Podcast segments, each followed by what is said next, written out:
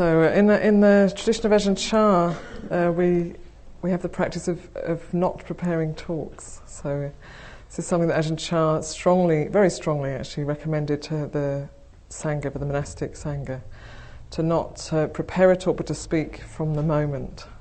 So, it's always a bit of an act of faith. so, I begin with uh, just paying homage to the Buddha, my teacher. Namo tassa bhagavato arahato samma sambuddhassa. Namo tassa bhagavato arahato samma sambuddhassa. Namo tassa bhagavato arahato samma sambuddhassa. Buddhang Dhammang Sanghang Namasami.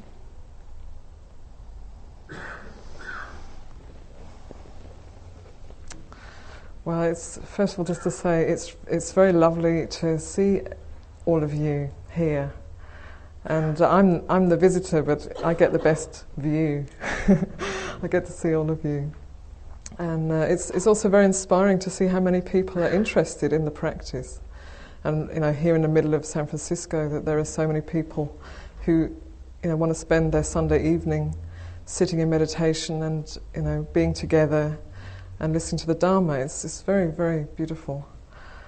Uh, in England, our our uh, Buddhist groups are usually you know kind of maybe eight or I think maybe forty is really really big. So this is it's lovely to see so much interest actually. So as I was sitting in meditation, just kind of a little bit, you know, feeling out well, what what theme arises here? You know, what what is it that that that is kind of coming through, or that might be relevant? Uh, what came up was the the line, "This perfect moment." So as I was sitting, just this this phrase, "This perfect moment," kept coming up, and you know, we so often look for the perfect moment for practice, or you know, look for that perfect moment in our life where everything's lovely, you know, everything's great. Our relationships are great, it's a beautiful day, debts have been paid off, whatever it is, you know. The worries have fallen away, there's nothing to, to trouble us. And there may be, you know, here and there moments like that in our lives, but uh, much of the time we're challenged. You know, and even just, you know, I noticed just even sitting here in the meditation, it's, uh, you know, being a sentient being, it, it's, a, it's a very sensitive experience. You know, we feel.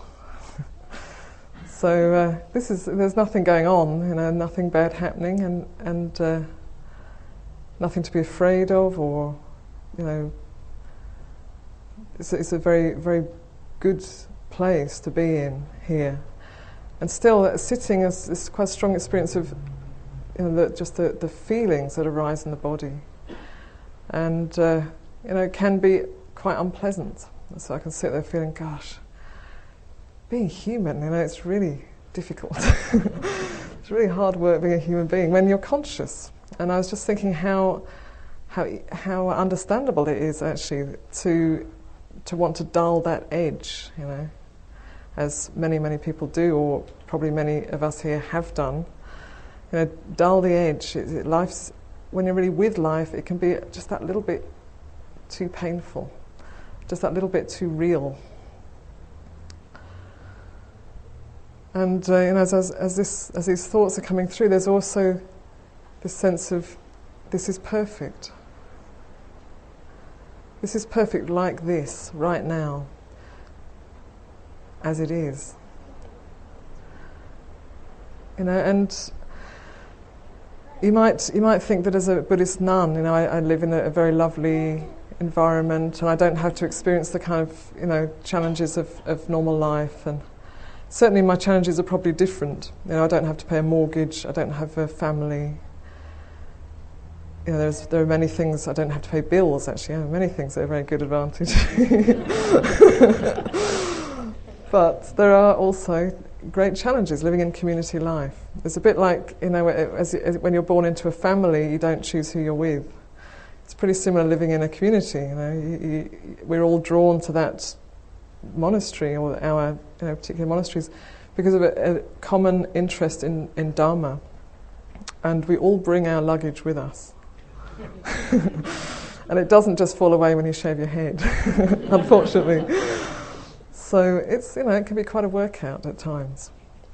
And we also have a hierarchy. We have a hierarchical system within our monastery. So that's, that's, uh, that's a really interesting tool. and that brings up, you know, can be quite a rub. It brings up resistance, fear, resentment. Uh, it, can, it can bring up, you know, power issues. There's all kinds of stuff that the, the form itself can bring up. And, and, it, and this isn't wrong. It's not that it's not meant to happen because the, the path is actually asking us to be very, very honest and to look at what is here.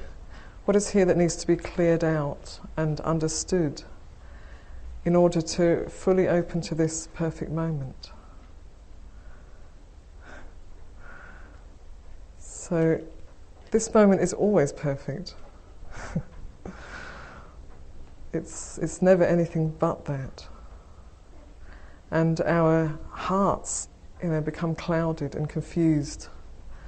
We, you know, we, we want more than we can have. We want people we love to be happy and you know, living a, a good life, and sometimes they're not. Sometimes they're on a path of self destruction. And that's painful, you know. So, you know, we, there, are, there are some things we can do, but it, ultimately we can't change another person's life. We can, you know, work at changing our own life. That's hard enough. But we can't change another person's life. Except, you know, we can. I, I want to be very clear that I'm not saying don't, don't do good, don't try to benefit others. I don't mean that. But I mean, when you put out something good into the world, just put it out with an open hand and don't have that string attached that says, you know, I'm doing this for you and I want you to, even if it's just saying, and I want you to be happy, you know, and I want you to be free, because we can't make that happen.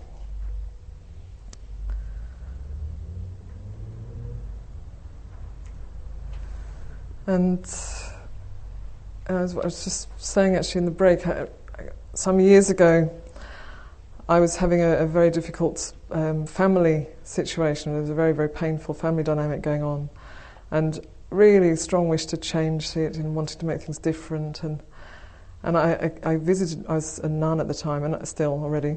And I visited my, my family and then a particular member, and then I came into retreat, and we have three months of silent retreat in our monasteries in England.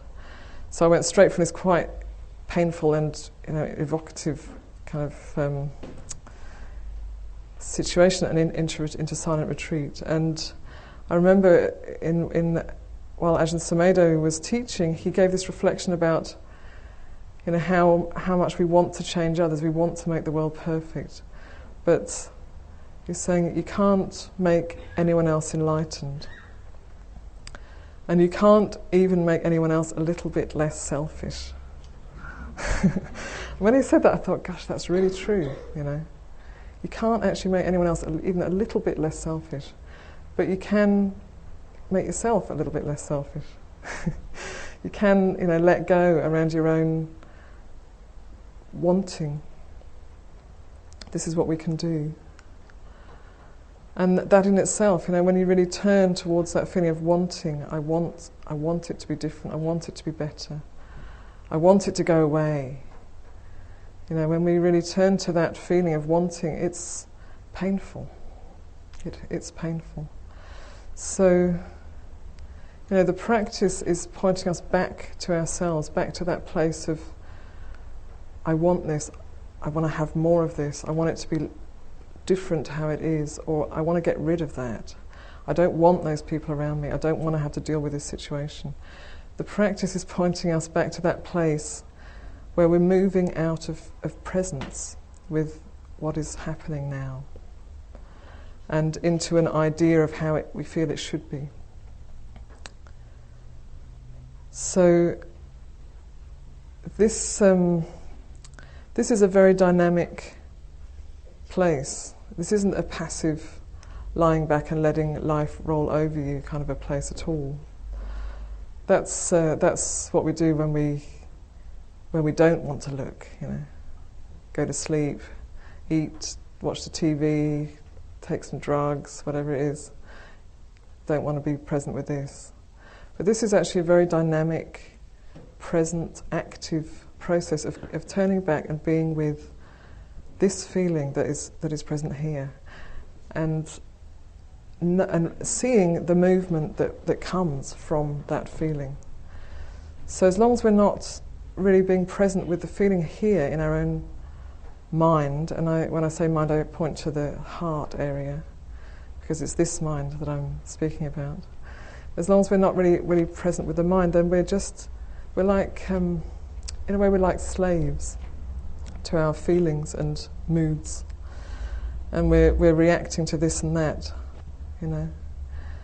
And, uh, you know, when we're, when we're not really present, we're just, it's like we're just caught and that, that movement, I mean, it's, you know, it can be quite subtle, but that movement away from what we don't like and towards what we like is in, the, in that moment. And I'm not saying that we can't enjoy life and we, we have to just endure all of lots of terrible things.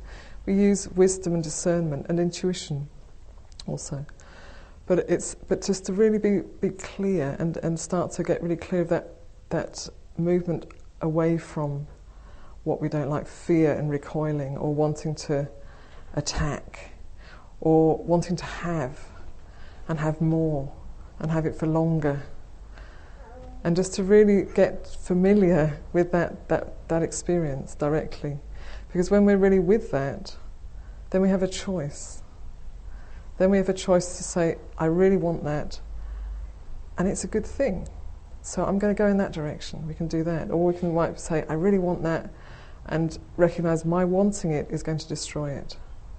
The very wanting it is going to destroy it. So just release the grip and you know come back to the feeling.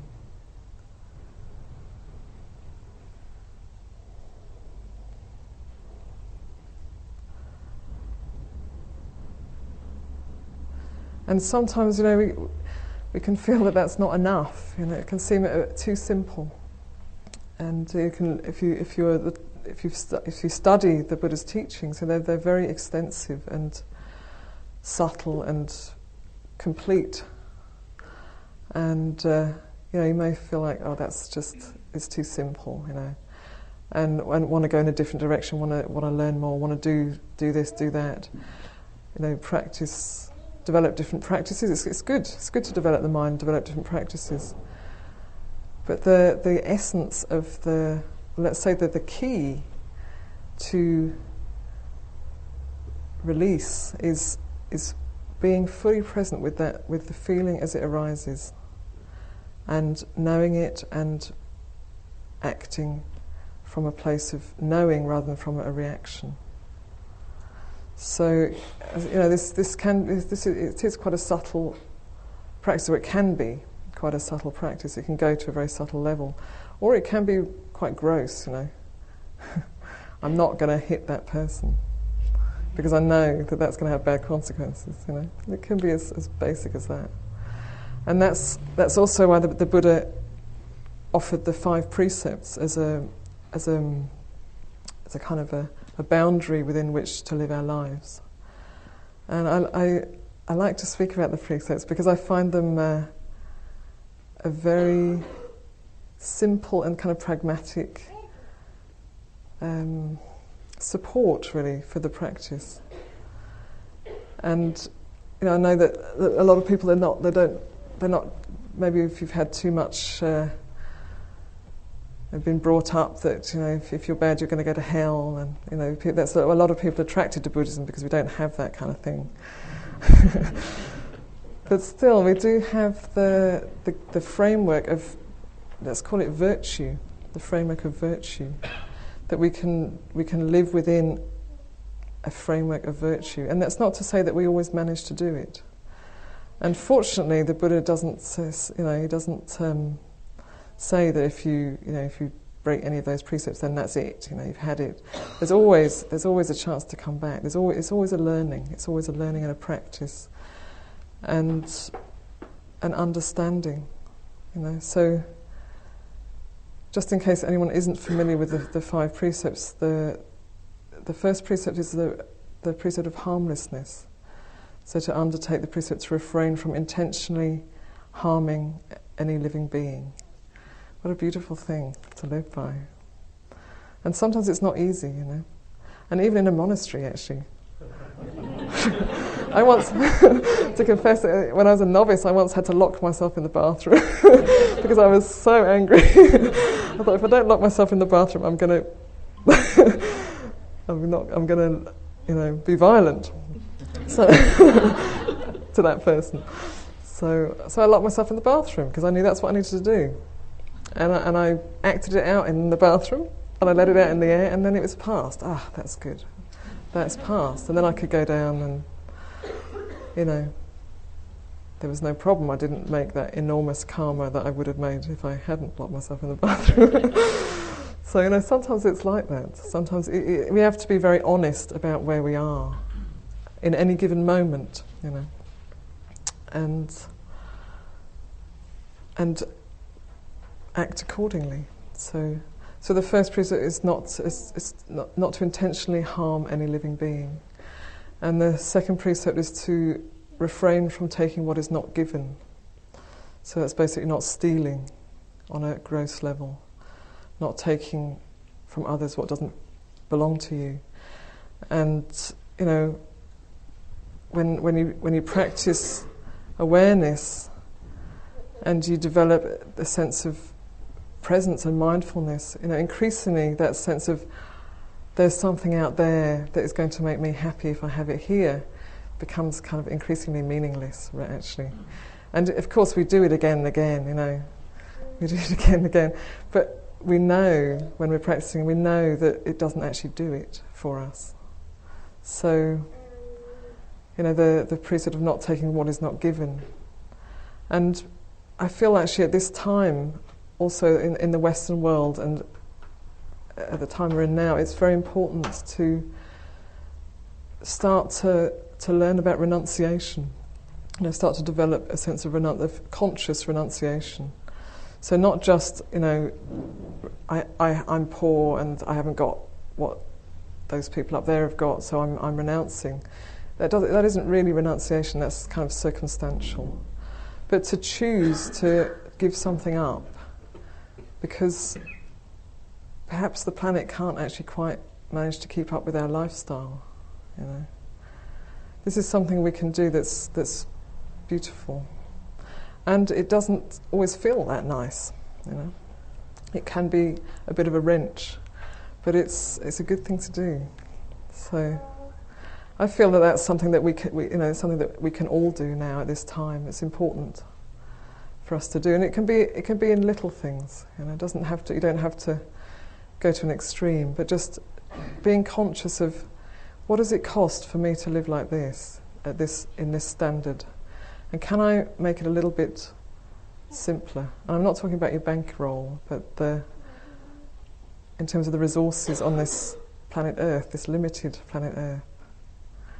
So I think that's very important, and it's like the other side of that precept. It's this, the, the most, it's like the generous and beautiful side of that precept. And the third precept is to, um, to, how does it go? To uh, refrain from sexual misconduct. That's how it's, it's put. There's always a sense in the, in the English of this that it sounds a little bit moralistic. And, uh, but actually, what that's saying is, you know, use your sexual energy in a way that is respectful to yourself and others. So don't exploit another. Don't take from. You know, you can, again, it can be an act of generosity and love, not uh, gratif- just not simply gratification. You know. And also to respect other people's relationships, not to you know, break up other people's relationships or expl- you know abuse other people or oneself also. So it's respecting oneself and others. And you know, if everybody lived by this in the world, it would be a very different place.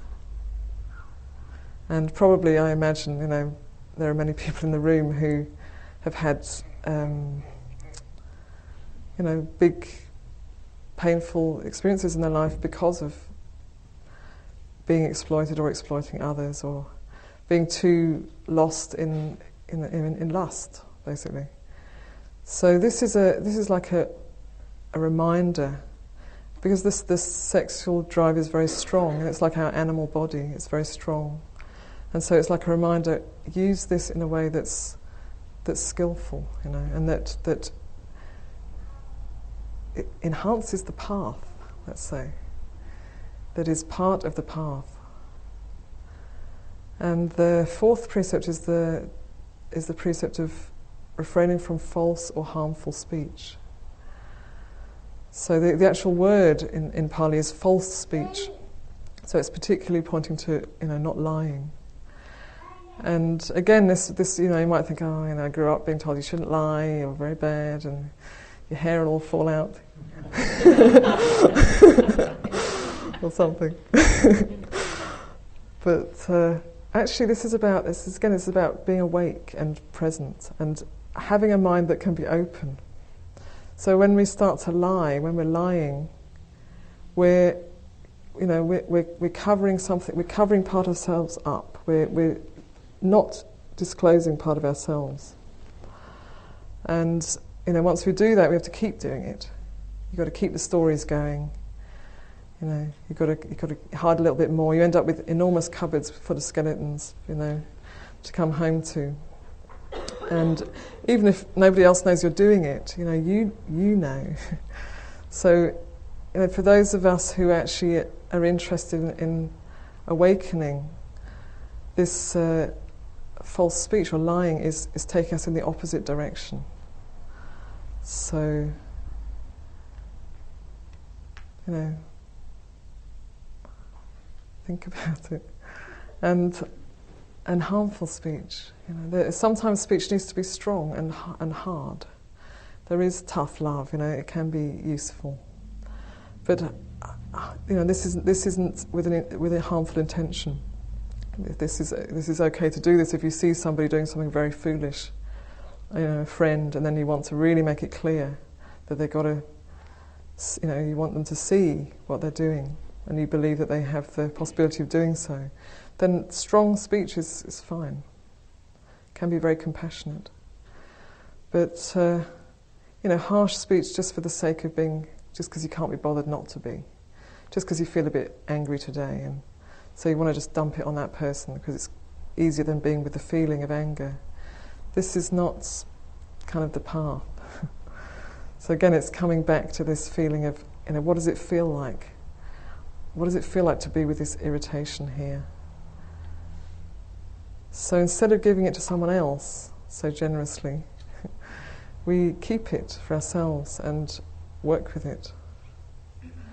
And I can assure you, people will really appreciate that. so to refrain from harsh, false or harsh speech, harmful speech. And also gossiping, backbiting, you know. We can create people through speaking about them in a particular way again and again and again.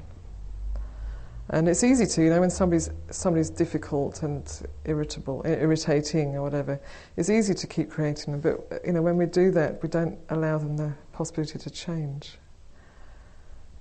We meet them as that person that we spoke to last week, you know. So, uh, just give people the possibility to change. And the fifth, fifth precept, which I think is one of the difficult ones for many people, is to refrain from using intoxicating drugs or alcohol. And you know, the, the, the first four precepts, they, these are like these are ethical precepts. The first four, they're about living in an ethical way, and the fifth is like a protector of those four. So it's not to say that it's ethically wrong to, you know, have a glass of wine. It isn't. But it's like, you know, cultivating a mind that is clear and awake and present. You know, the uh, drugs and alcohol change that consciousness. So when I in my, in my lay life, I used to I was quite a heavy drinker actually when I was a young woman. I used to drink quite heavily, and uh, also kind of experimented with drugs and so on. You know, I had I had a very um, keen interest to take the edge off life in any way I could, pretty much, and. Uh, so I, I could dr- actually put away quite a, a lot of alcohol without without getting too kind of out of it uh, after some years of practice, and and then now I've been in the in the monastery for 18 years. So and we don't touch alcohol. You know, we don't we don't use alcohol at all. But about maybe I'm not exactly sure, and I apologise to my sister. But two or three years ago, my sister got married, and she's the first one with four kids, and she's the first one to get married. And uh, so at her wedding, I thought, you know, we were each given a glass of bubbly to toast her wedding, and I thought, well, you know, it's it's my sister's wedding, you know, so I should just take a sip, just take a sip out of, just to wish her well, and I wish them well, her and her husband. So I literally just took a little sip, you know. It wasn't much at all. I didn't slug it down or anything. and uh, it was interesting to see just that little sip affected my mind. It was amazing. It was like, whew, gosh, immediately start, the body starts to feel kind of a little bit loose, and the mind is different. You know, it's amazing. So, you know, just to just to be aware that that's that's what that's what it does. You know, and. Um, you know, we're on we're on a path of, or if you don't, you might not be, but potentially, we are on a path of awakening the mind, you know, and and opening to this as it is, as it is. And uh, I'm sure everyone has experienced moments where, you know, the sense of self drops away, and the worries drop away, and the planning drops away and there's just this perfect moment for a moment or two. I'm sure everyone's experienced that. And this is present all the time. that perfect moment is present all the time. So when we stop uh, adding to it, you know, with our our wanting and not wanting, then everything we could ever have wished for is, is right here. And everything that we could, and more, everything that we could ever have wanted to be and more is right here. Because we, we are all of, we become all of it. You know.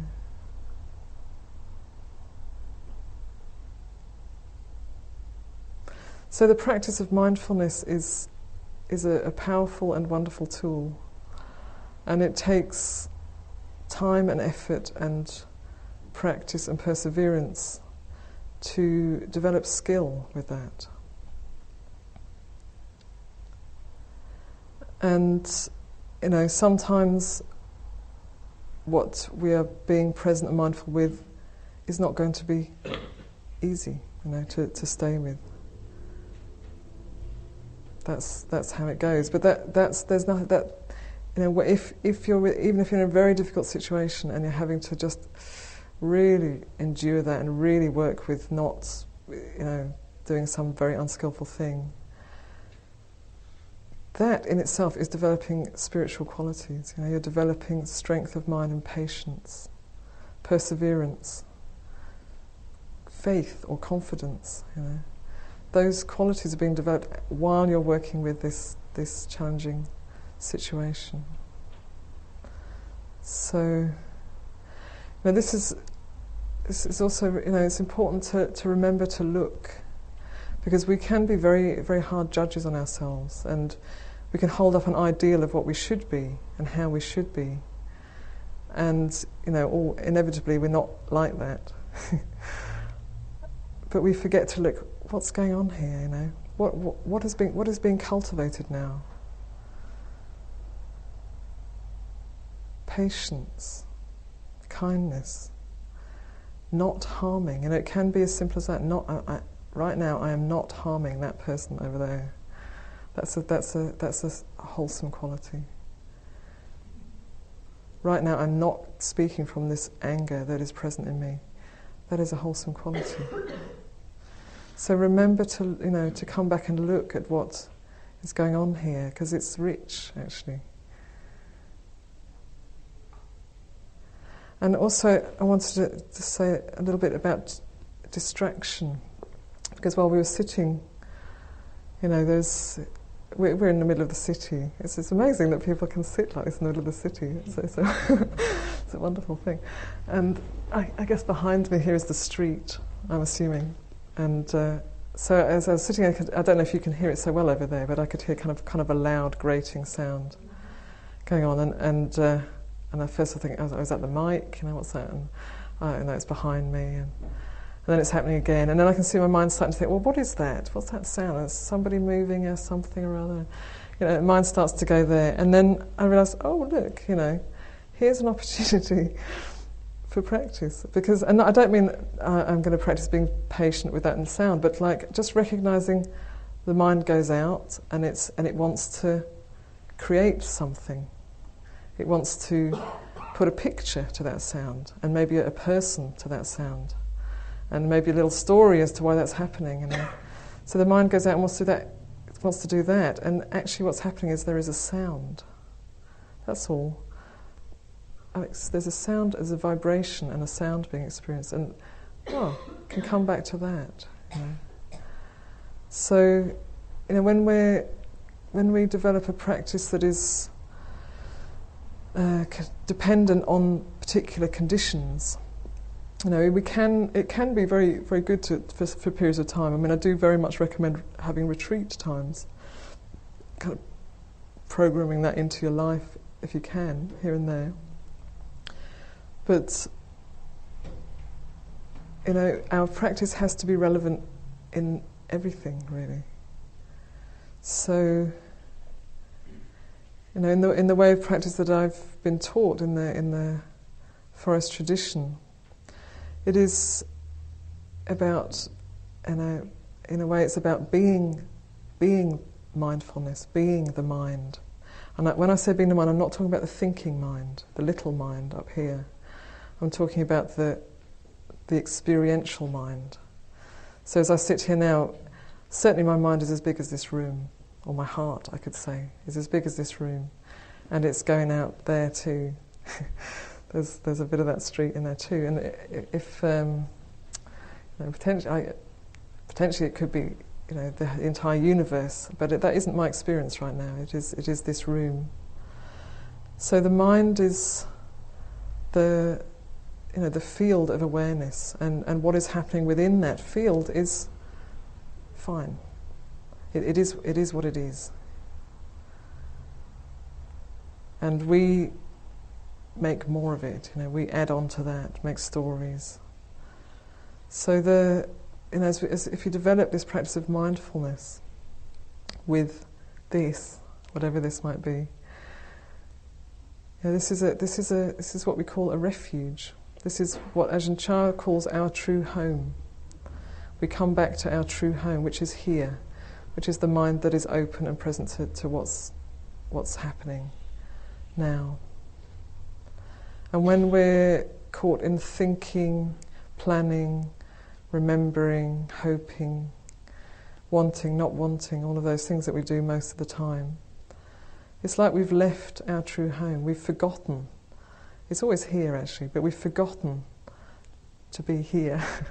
and we've moved out of, of, of, presence. And as soon as we remember and rec- recognize what we're doing, then we're back.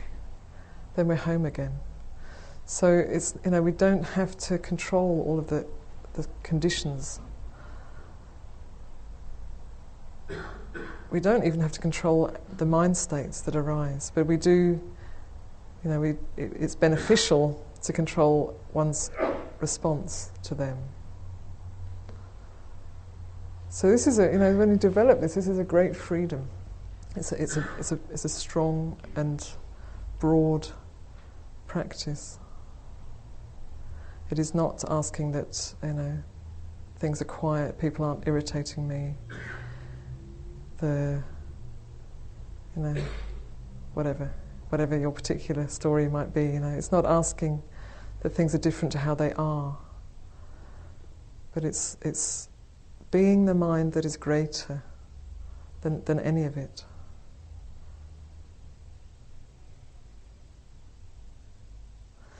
Okay, so I'd like to offer that for your reflection this evening.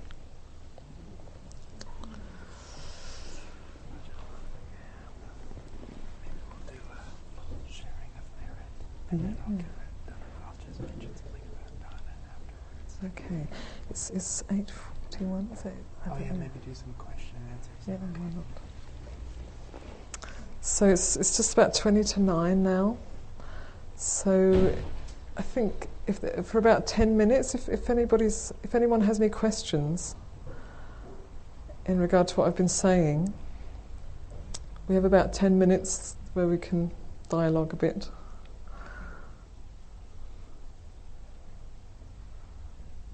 Thank you. Can you say something about how, when you have to plan, and think very industriously and very busily, um, you know, where your life, your job Yeah. requires that, um, how to do that and yet stay present, Mhm. mindful, and hmm have the right perspective on that?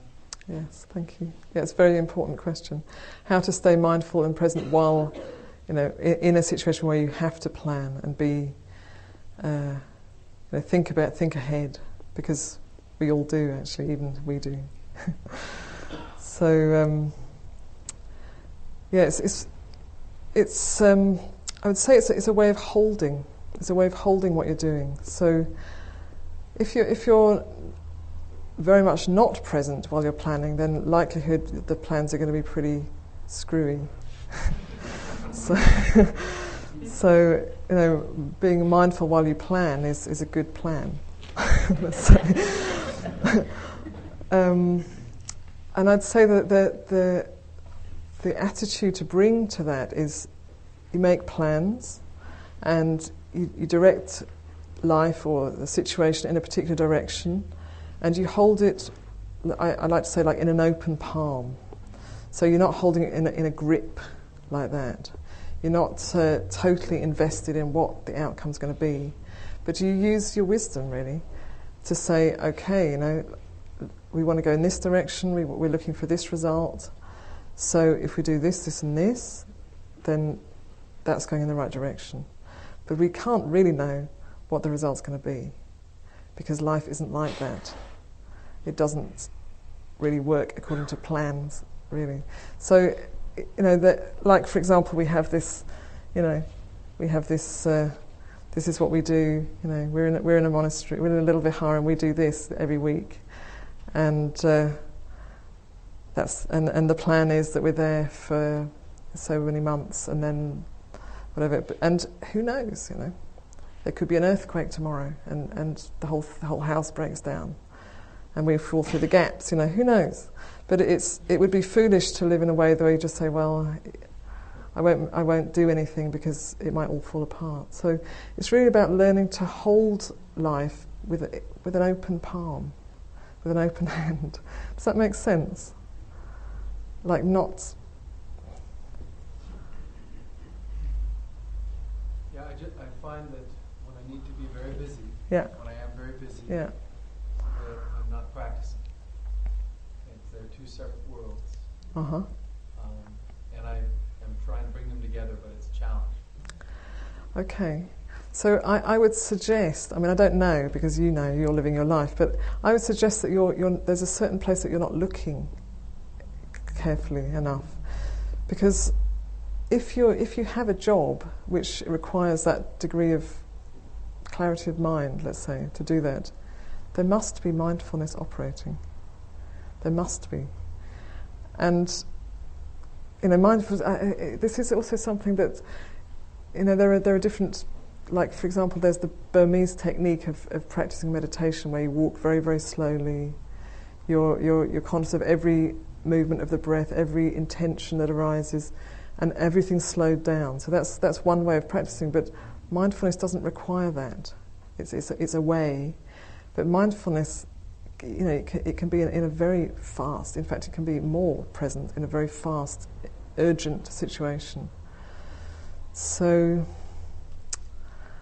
I mean, also, I mean, in terms of because right livelihood is also one of the steps of the path. So, if your work is, you know, if, if your work is basically kind of causing harm to others, then I would really recommend finding another job, because I'm serious about that.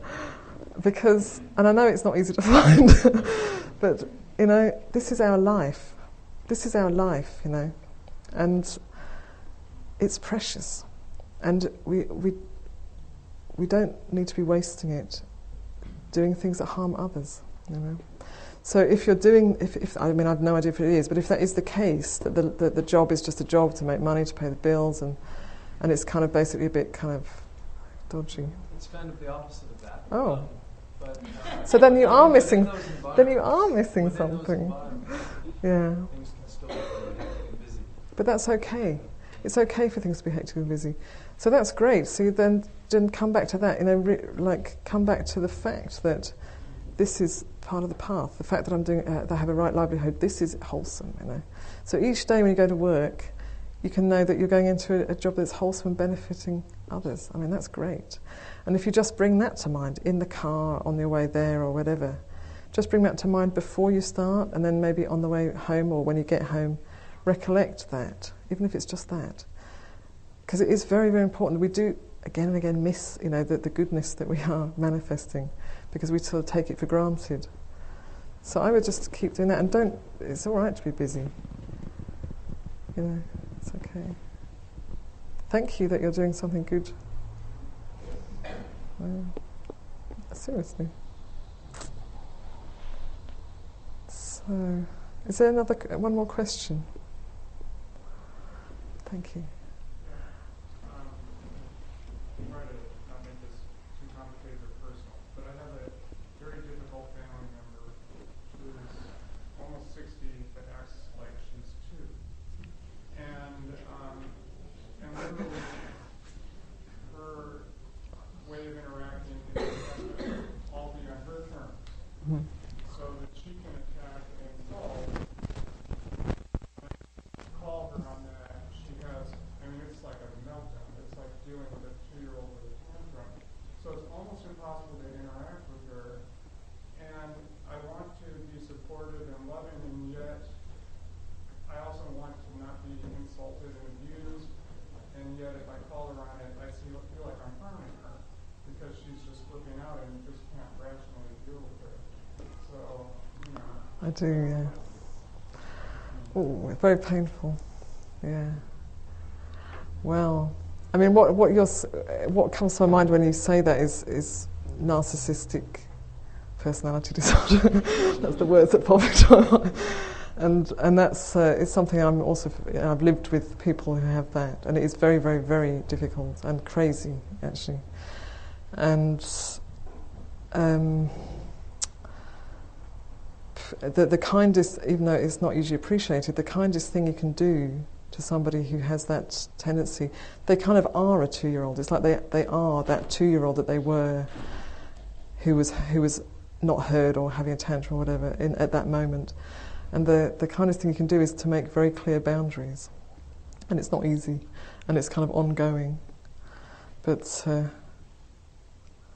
that's that's it, and and you know, it, it might be, and it might not be, but it might be that, tho- that those tantrums lessen the more clear the boundaries get. I wish you well. Yeah. okay, so it's ten to nine now, so I think I'll pass over to you. Or, or we do a little, little, yeah, sharing of blessings. So that's nice. So, you have, do you have a particular way you do it here? Because we have our chant. Okay. So it's, it's nice that you also have the tradition of, of, you know, recollecting, like I've been saying, you know, recollecting the goodness of your practice and sharing that with others. And of course, you know, we can't share anything if we don't cultivate anything. So, you know, just really, let's for a few moments just come, sit, just come in and just recollect over this day today. Any merits or blessings that we might have that might have come to us through our practice? In any way and there are many many ways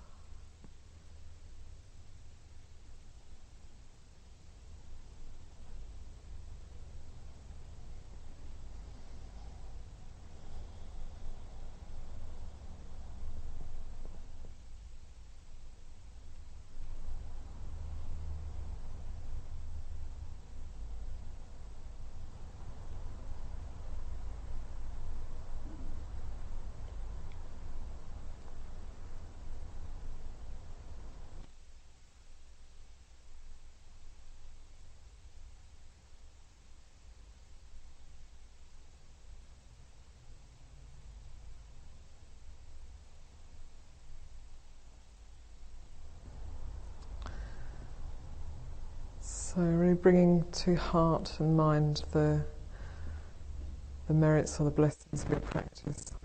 We have a, a chant that we do each evening in the monastery, which some of you might know, I don't know. So, I'm going to chant, and please, if you know it, chant along. And if you don't, just align your heart and consciously share the blessings of your practice with all beings, all beings, including yourself.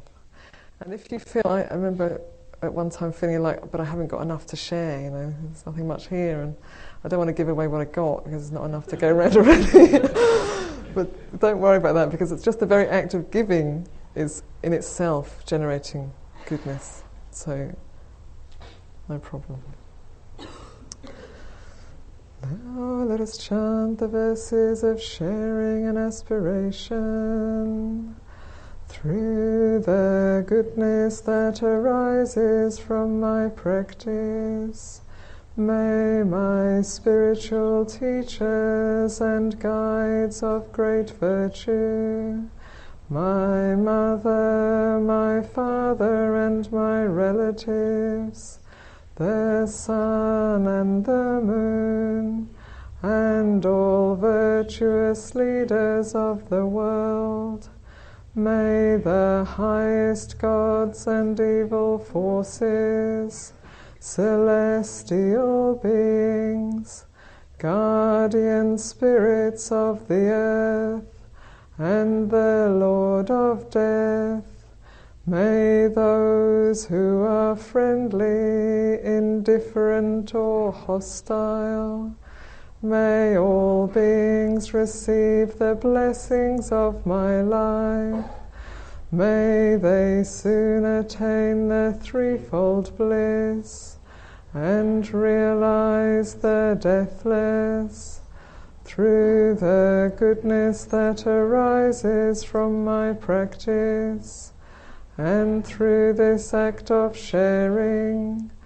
May all desires and attachments quickly cease, and all harmful states of mind, until I realize Nibbana in every kind of birth. May I have an upright mind, with mindfulness and wisdom, austerity and vigor May the forces of delusion not take hold, nor weaken my resolve. The Buddha is my excellent refuge. Unsurpassed is the protection of the Dhamma. The solitary Buddha is my noble Lord. The Sangha is my supreme support through the supreme power of all these, may darkness and delusion be dispelled.